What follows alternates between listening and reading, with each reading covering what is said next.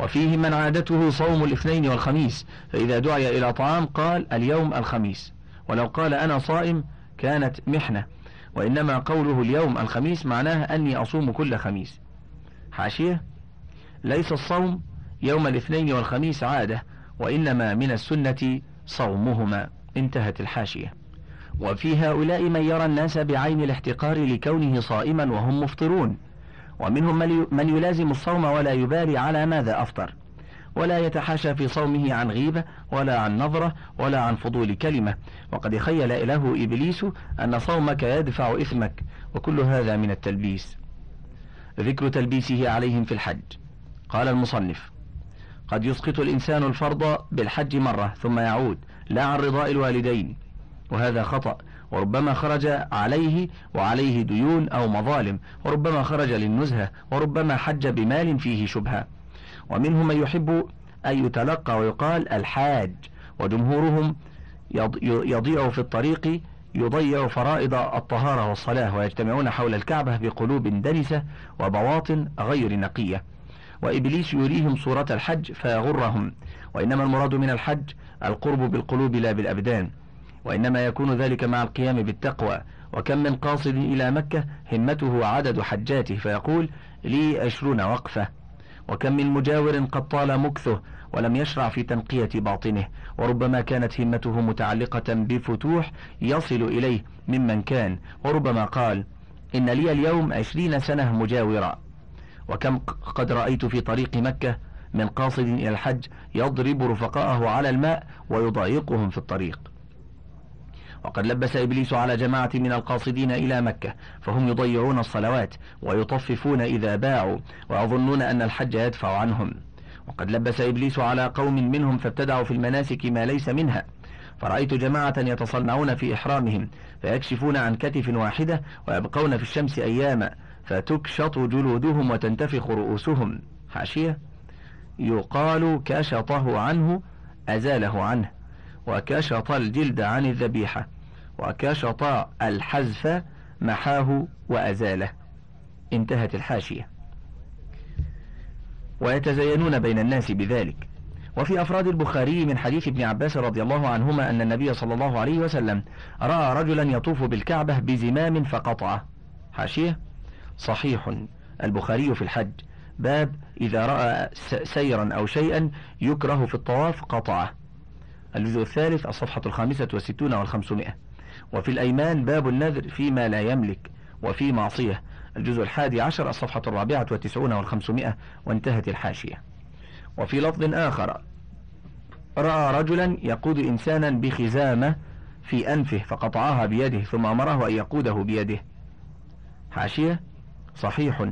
البخاري في الحج باب الكلام في الطواف. الجزء الثالث الصفحة الثالثة والستون والخمسمائة. وفي الأيمان باب النذر الجزء الحادي عشر الصفحة الرابعة والتسعون والخمسمائة. والخزامة حلقة من الشعر توضع في ثقب أنف البعير يشد بها الزمام انتهت الحاشية. قال المصنف وهذا الحديث يتضمن النهي عن الابتداء في الدين وإن قصدت بذلك الطاعة. فصل. وقد لبس على قوم يدعون التوكل فخرجوا بلا زاد وظنوا أن هذا هو التوكل وهم على غاية الخطأ. قال رجل للإمام أحمد بن حنبل رضي الله عنه أريد أن أخرج إلى مكة على التوكل من غير زاد. فقال له أحمد فاخرج في غير القافلة. قال لا إلا معهم. قال فعلى جراب الناس توكلت. نسأل الله أن يوفقنا. ذكر تلبيس إبليس على الغزاة. قال المصنف قد لبس إبليس على خلق كثير فخرجوا إلى الجهاد ونيتهم المباهاة والرياء ليقال فلان غاز. وربما كان المقصود أن يقال شجاع أو كان طلب الغنيمة وإنما الأعمال بالنيات. وعن أبي موسى قال جاء رجل إلى النبي صلى الله عليه وسلم فقال يا رسول الله أرأيت الرجل يقاتل شجاعة ويقاتل حمية ويقاتل رياء؟ فأي ذلك في سبيل الله؟ فقال رسول الله صلى الله عليه وسلم من قتل لتكون كلمة الله هي العليا فهو في سبيل الله. أخرجاه في الصحيحين. هامش؟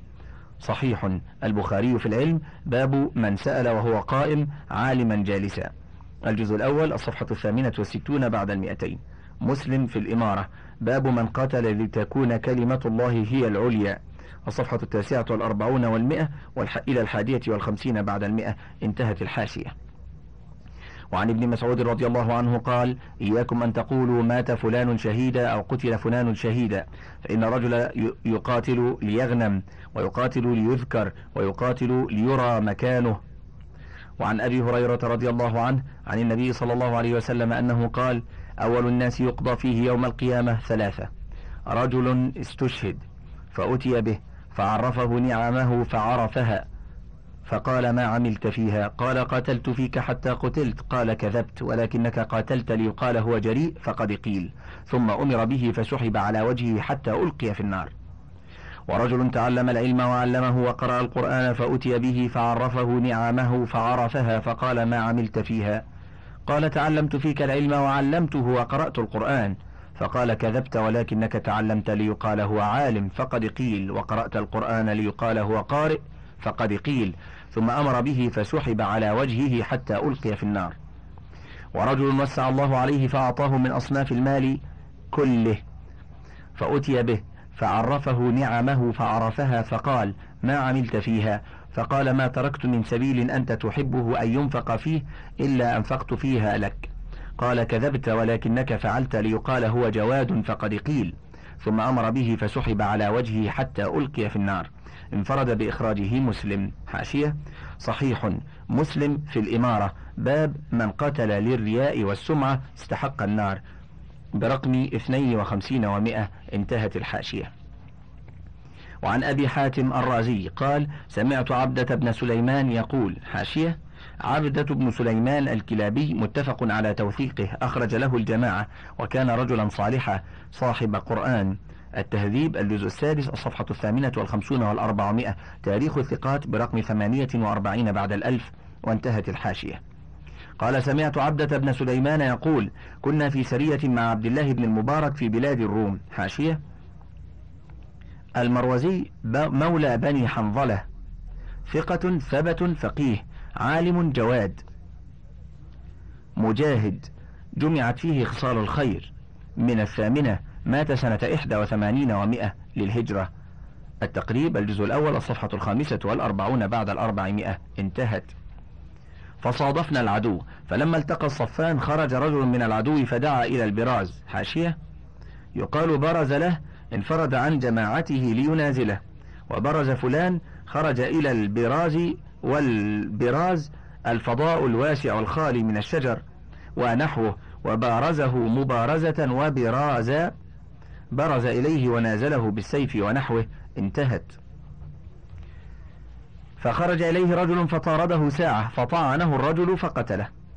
فازدحم الناس عليه فكنت في من ازدحم عليه فإذا هو ملثم وجهه بكمه فأخذت بطرف كمه فمددته فإذا هو عبد الله بن المبارك. فقال وأنت يا أبا عمرو ممن يشنع علينا؟ قلت فانظروا رحمكم الله إلى هذا السيد المخلص كيف خاف على إخلاصه برؤية الناس له ومدحهم إياه فستر نفسه. وقد كان إبراهيم بن أدهم يقاتل حاشية؟ التيمي يقال له العاجلي أحد مشاهير العباد وأكابر الزهاد. أصله من بلخ ثم سكن الشام ودخل دمشق. قال النسائي إبراهيم بن أدهم ثقة مأمون أحد الزهاد. وقال ابن عساكر المحفوظ أنه توفي سنة اثنتين وستين ومائة. قال غيره إحدى وستين. قيل سنة ثلاث. والصحيح ما قاله ابن عساكر سنة اثنتين وستين ومائة. والله أعلم. البداية والنهاية الجزء العاشر صفحة الخامسة والثلاثون والمئة إلى الخامسة والأربعين والمئة. انتهت. وقد كان إبراهيم بن أدهم يقاتل فإذا غنم لم يأخذ شيئا من الغنيمة ليوفر له الأجر. فصل. وقد لبس إبليس على المجاهد إذا غنم فربما أخذ من الغنيمة ما ليس له أخذه. فإما أن يكون قليل العلم فيرى أن أموال الكفار مباحة لمن أخذها. ولا يدري أن الغلول من الغنائم مصيبة. وفي الصحيحين من حديث أبي هريرة قال خرجنا مع رسول الله صلى الله عليه وسلم إلى خيبر ففتح الله علينا فلم نغنم ذهبا ولا ورقا غنمنا المتاع والطعام والثياب. ثم انطلقنا إلى الوادي ومع رسول الله صلى الله عليه وسلم عبد له. فلما نزلنا قام عبد رسول الله صلى الله عليه وسلم يحل رحله. فرمي بسهم فكان فيه حتفه. فلما قلنا له هنيئا له الشهادة يا رسول الله. فقال كلا والذي نفس محمد بيده. إن الشملة لتلتهب عليه نارا. أخذها من الغنائم يوم خيبر لم تصبها المقاسم. قال ففزع الناس. فجاء رجل بشراك أو شراكين فقال أصبته يوم خيبر. فقال رسول الله صلى الله عليه وسلم شراك من نار أو شراكان من نار. حاشية. صحيح. البخاري في الأيمان. باب هل يدخل في الأيمان والنذور الأرض والغنم؟ الجزء الحادي عشر الصفحة الستمائة مسلم في الإيمان. باب غلظ تحريم الغلول. والشملة كساء صغير يؤتزر به. وفي مسلم برقم ثلاثة وثمانين ومائة الشراك السير المعروف الذي يكون في النعل على ظهر القدم انتهت الحاشية. فصل. وقد يكون الغازي عالما بالتحريم إلا أنه يرى الشيء الكثير فلا يصبر عنه. وربما ظن أن جهاده يدفع عنه ما فعل. وها هنا يتبين أثر الإيمان والعلم. روينا بإسناد عن هبيرة ابن الأشعث عن أبي عبيدة العنبري قال لما هبط المسلمون المدائن وجمعوا الأقباض أقبل رجل بحق معه حاشية الأقباض ما حازه المسلمون من الأرض والمال من العدو انتهت الحاشية. فدفعه إلى صاحب الأقباض فقال الذين معه ما رأينا مثل هذا قط ما يعدله ما عندنا ولا ما يقاربه. فقال له هل أخذت منه شيئا؟ فقال أما والله لولا الله ما أتيتكم به. فعرفوا أن للرجل شأنا فقالوا من أنت؟ فقال والله لا أخبركم لتحمدوني ولا أغريكم لتقرضوني. حاشية؟ أي لتمدحوني. انتهت الحاشية. ولكني أحمد الله وأرضى بثوابه فاتبع فأتبعوه رجلا حتى انتهى إلى أصحابه فسأل عنه فإذا هو عامر بن عبد قيس. انتهت الحاشية. ذكر تلبيسه على الآمرين بالمعروف والناهين عن المنكر. وهم قسمان عالم وجاهل فدخول إبليس على العالم من طريقين. الطريق الأول التزين بذلك وطلب الذكر والعجب بذلك الفعل. عن أبي سلمان قال سمعت أبا جعفر المنصور يبكي في خطبته يوم الجمعة فاستقبلني الغضب وحضرتني نية أن أقوم فأعظه بما أعرف من فعله إذا نزل. قال فكرهت أن أقوم إلى خليفة فأعظه والناس جلوس يرمقونني بأبصارهم فيعرض لي تزين فيأمر بي فأقتل على غير صحيح فجلست وسكت. الطريق الثاني الغضب للنفس وربما كان ابتداء وربما عرض في حالة الأمر بالمعروف لأجل ما يلقى به المنكر من الإهانة. فتصير خصومة لنفسه كما قال عمر بن عبد العزيز لرجل لولا أني غضبان لعاقبتك. وإنما أراد أنك أغضبتني فخفت أن تمتزج العقوبة من غضب الله لله ولي. فصل فأما إذا كان الآمر بالمعروف جاهلا فإن الشيطان يتلاعب به وإنما كان إفساده في أمره أكثر من إصلاحه لأنه ربما نهى عن شيء جائز بالإجماع وربما أنكر ما تأول فيه صاحبه وتبع فيه بعض المذهب. وربما كسر الباب وتسور الحيطان. حاشية؟ يقال تسور الحائط أو السور وغيرهما علاه وتسلقه وهجم عليه. انتهى. وضرب أهل المنكر وقذفهم فإن أجابوه بكلمة تصعب عليه صار غضبه لنفسه. وربما كشف ما قد أمر الشرع بستره. وقد سئل أحمد بن حنبل عن القوم يكون معهم المنكر مغطى مثل طنبور ومسكر. حاشية الطنبور آلة من آلات اللعب واللهو والطرب ذات عنق وأوتار وهي معربة. انتهت. قال إذا كان مغطى فلا تكسره. وقال في رواية أخرى اكسره وهذا محمول على أنه يكون مغطى بشيء خفيف يصفه فيتبين. والأولى على أنه لا يتبين. وسئل عن الرجل يسمع صوت الطبل والمزمار ولا يعرف مكانه. فقال ولا عليك ما غاب عنك فلا تفتش.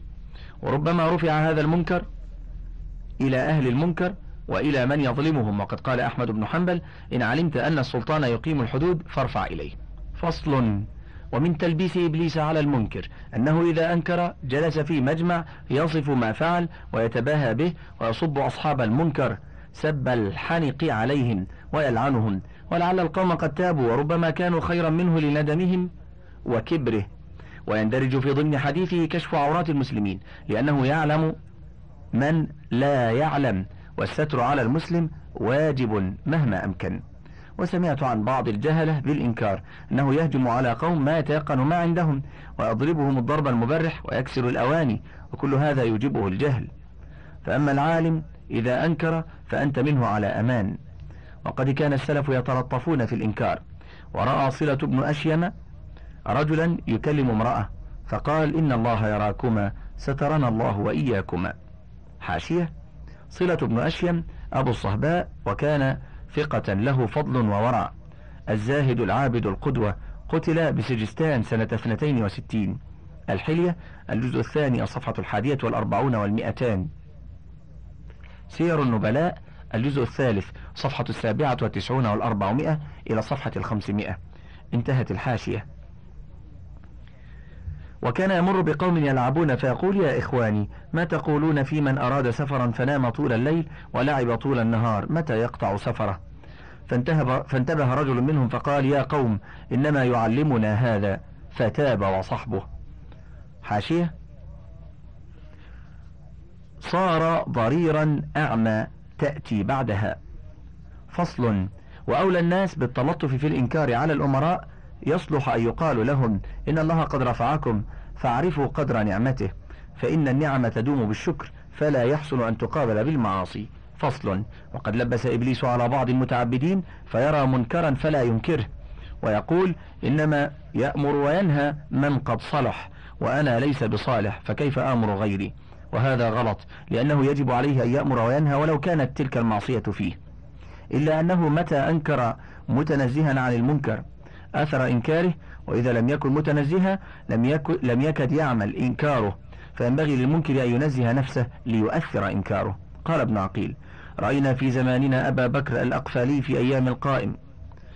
إذا نهض لإنكار منكر استتبع معه مشايخ لا يأكلون إلا من صنعة أيديهم كأبي بكر الخباز شيخ صالح شيخ صالح أضر من اطلاعه في التنور. حاشية أضر أي صار ضريرا أعمى. انتهى. وتبعه وجماعه ما فيه من يأخذ صدقة ولا يدنس بقبول عطاء صوام النهار قوام الليل وهم أرباب بكاء. فإذا تبعه مخلط رده وقال متى لقينا الجيش بمخلط؟ انهزم الجيش. حاشية خلط الشيء بالشيء وخلطه خلطة ضمه إليه. والمخلاط الذي يخلط الأشياء ويلبسها على السامعين والناظرين بحذقه ومهارته والمخلط بمعنى المخلاط وانتهت الحاشية. انتهى الشريط الحادي عشر وللكتاب بقية على الشريط التالي.